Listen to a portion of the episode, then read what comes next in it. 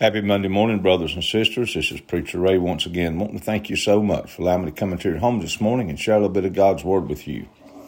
In Psalms chapter 60, verse 40, we read, Where God is a God of victory, the church is not on the defensive, but has a banner of victory to display. Scripture says, For those who fear you, you have raised a banner to be unfurled against the bow.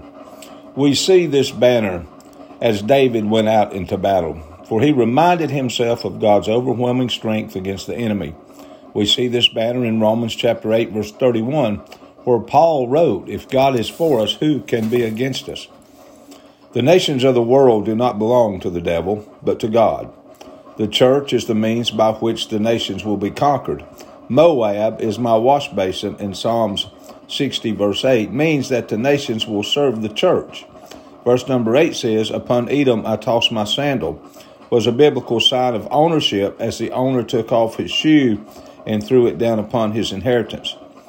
How many nations are waiting to be claimed by the body of Christ?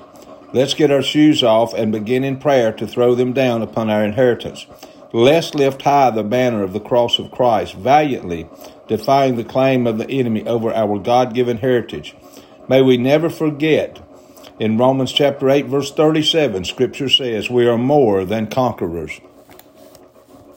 Your daily reading scriptures today is Numbers chapter 26, verses 1 through 51, Psalm 60, verses 1 through 12, Proverbs 11, verse 15, Luke chapter 2, verses 36 through 52.